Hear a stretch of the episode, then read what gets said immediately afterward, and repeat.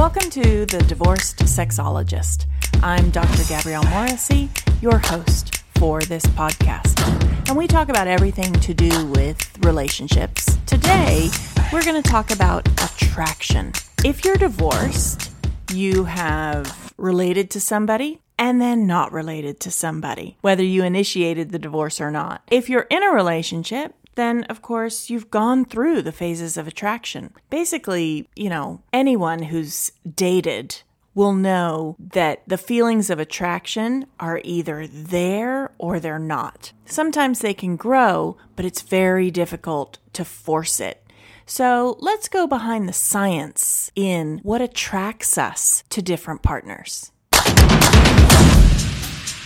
A lot of times when we're talking about what we're attracted to in a person or what really draws us to a person, we can talk about a quote type.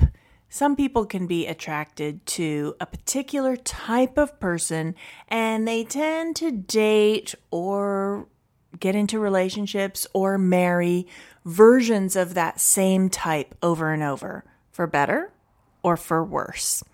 And when we talk about type, there's actually scientific understandings and research related to what we mean when we say type.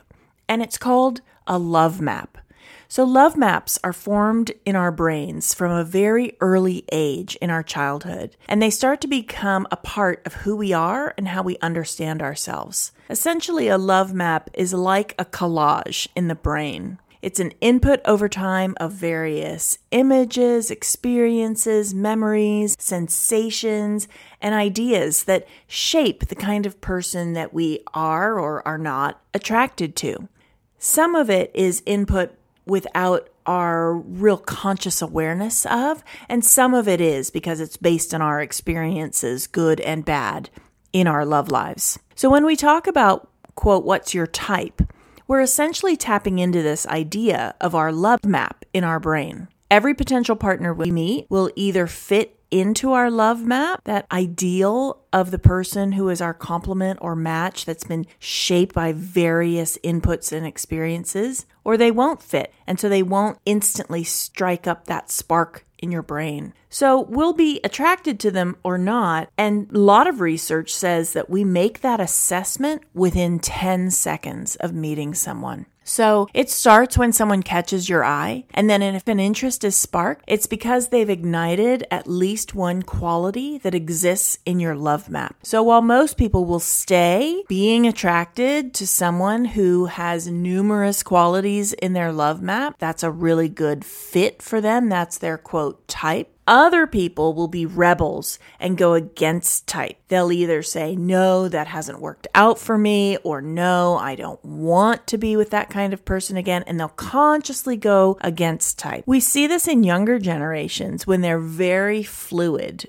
Perhaps you have kids or grandkids or nieces or nephews, and you cannot understand how they can date a female identifying person and then a male identifying person, or someone that is loud and extroverted, and then all of a sudden someone's introverted. They're far more fluid with their love maps and their types. They're getting all different kinds of input in their childhood that's more flexible than some of the rest of us that grew up that might be in the second half of our lives, maybe, who have more stereotypical inputs. And then the most challenging situation is, of course, those who have created love maps by experience, by trauma, by childhood that are very destructive for them, very damaging, very harmful, abusive. And they end up back into a cycle of different partners that fit that same type that's really bad for them. So let's get into understanding how you can actually manage your love map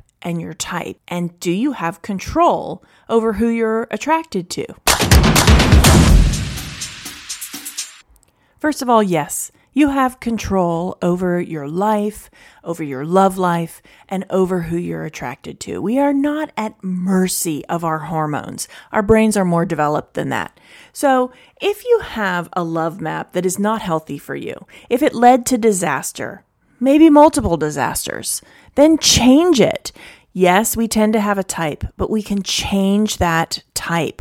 We can have good dating experiences that extend and expand who we're interested in so that we're not falling into the trap of same type of person, different face, and we repeat over and over without learning and growing. So, first of all, yes, learn from your mistakes and consciously think about this concept of a love map and draw your own collage about what you've experienced and now what you'd like to experience. You've also got to embrace your visual. Attraction comes down to that chemistry, sexual spark.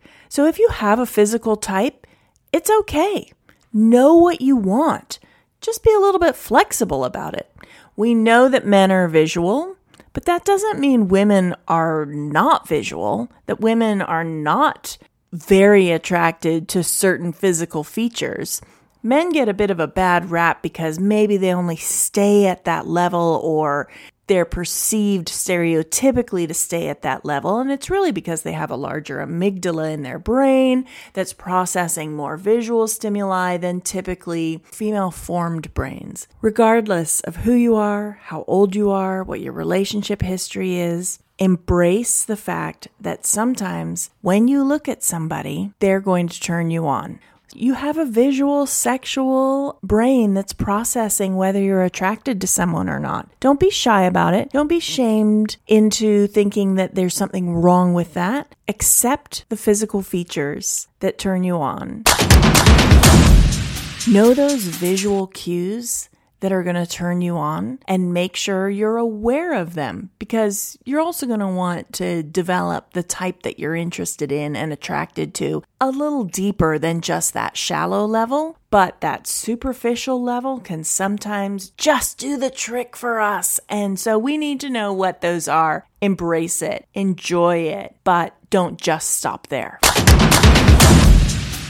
In terms of that love map of that collage, that tends to, when we think about creating that collage in a conscious way, that becomes the list. You know the list I'm talking about. The list of qualities you want to have in your ideal partner. It's the list that matchmakers look for and dating experts look for and on all those matchmaking shows we see on television. What are the qualities that you're looking for? That's a little bit different to attraction, and it's important to recognize the difference between what you'd ideally want and what you're attracted to. The two need to be identified by you so that you're aware of both what tends to attract you, whether that's good for you or not. Be aware of it. And then also the list of really what you're looking for in a relationship long term, beyond that physical spark that might only last a night or an affair length. Then, once you're aware of all of the qualities on both of those kinds of lists, rip it up. Rip up your list and be open minded because that list exists in your brain. So you actually have to spend more time and energy being open minded about what might not be on the list than trying to tick off whether the person that's sitting in front of you meets those things on your list. And that's why we see these matchmaking shows. They ask those questions and then they actually match people on judgment, intuition, the basics and spirit of what's in the list rather than the very exact qualities. So you want to have a list in mind and then you want to rip it up so you can have an open mind. The other thing about attraction is it hijacks our brain. So when we actually feel sexual attraction with somebody, and they just light our fire. Rationality leaves our brain. The biochemicals of sexual attraction have kept humanity going for thousands and thousands of years. They are very strong. They're not to be messed with.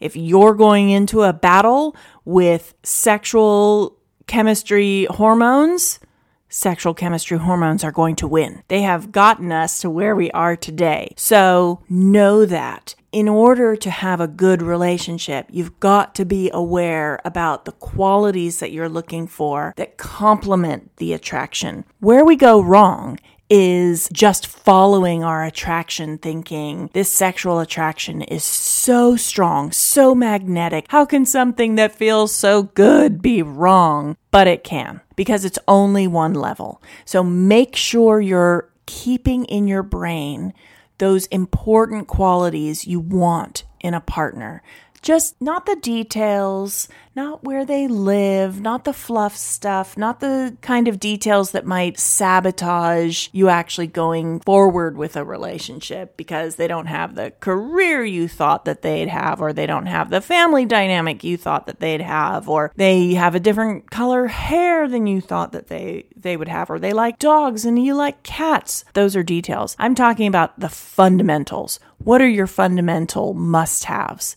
The deal breakers? Is it honesty? Is it humor? Is it integrity? Is it spirituality? Whatever it is, when you're feeling completely hijacked and you're not making any sense because all the biochemicals flooding through your brain and your body are saying, zing, I'm completely attracted to this person, have that list of those essential qualities conscious in your brain as well.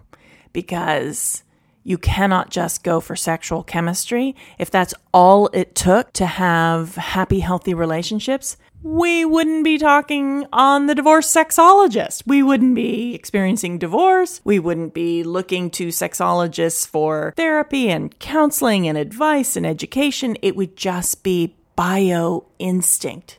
And we're way more complicated than that. We're way more evolved than biology and instinct and base attraction. So if you want a relationship, you need to look at those deeper levels. And finally, don't compromise. You deserve the love that you want. You deserve the relationship that you're yearning for. You deserve not just attraction, but all of those levels of connection. And the reverse is true as well. You deserve all of the levels of connection and sexual and physical attraction. Don't compromise.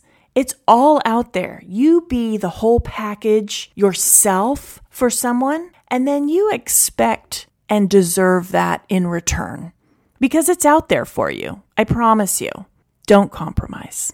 So, when we look at attraction and what's good about it, what's bad about it, I think what's really important when we look at scientifically, the brain is such an important organ when it comes to relationships, reproduction, and relating to people. So, what we've got to think about is not just, am I attracted to this person, but is my attraction to this person going to be fulfilling for me as a whole person? And then you start to think about whether that's good for you or not. Because attraction can happen anytime. It can happen in the grocery store, it can happen at a cocktail party, it can happen at the park. We're wired to be attracted to other people. Finding the whole package that lights us up inside and out on all the different levels of stimulation that we deserve for true companionate, intimate relationship. Yes, that's harder to find, but you also deserve it so keep looking for it. I'm Dr. Gabrielle Morrissey, the divorce sexologist. I'll catch you next time.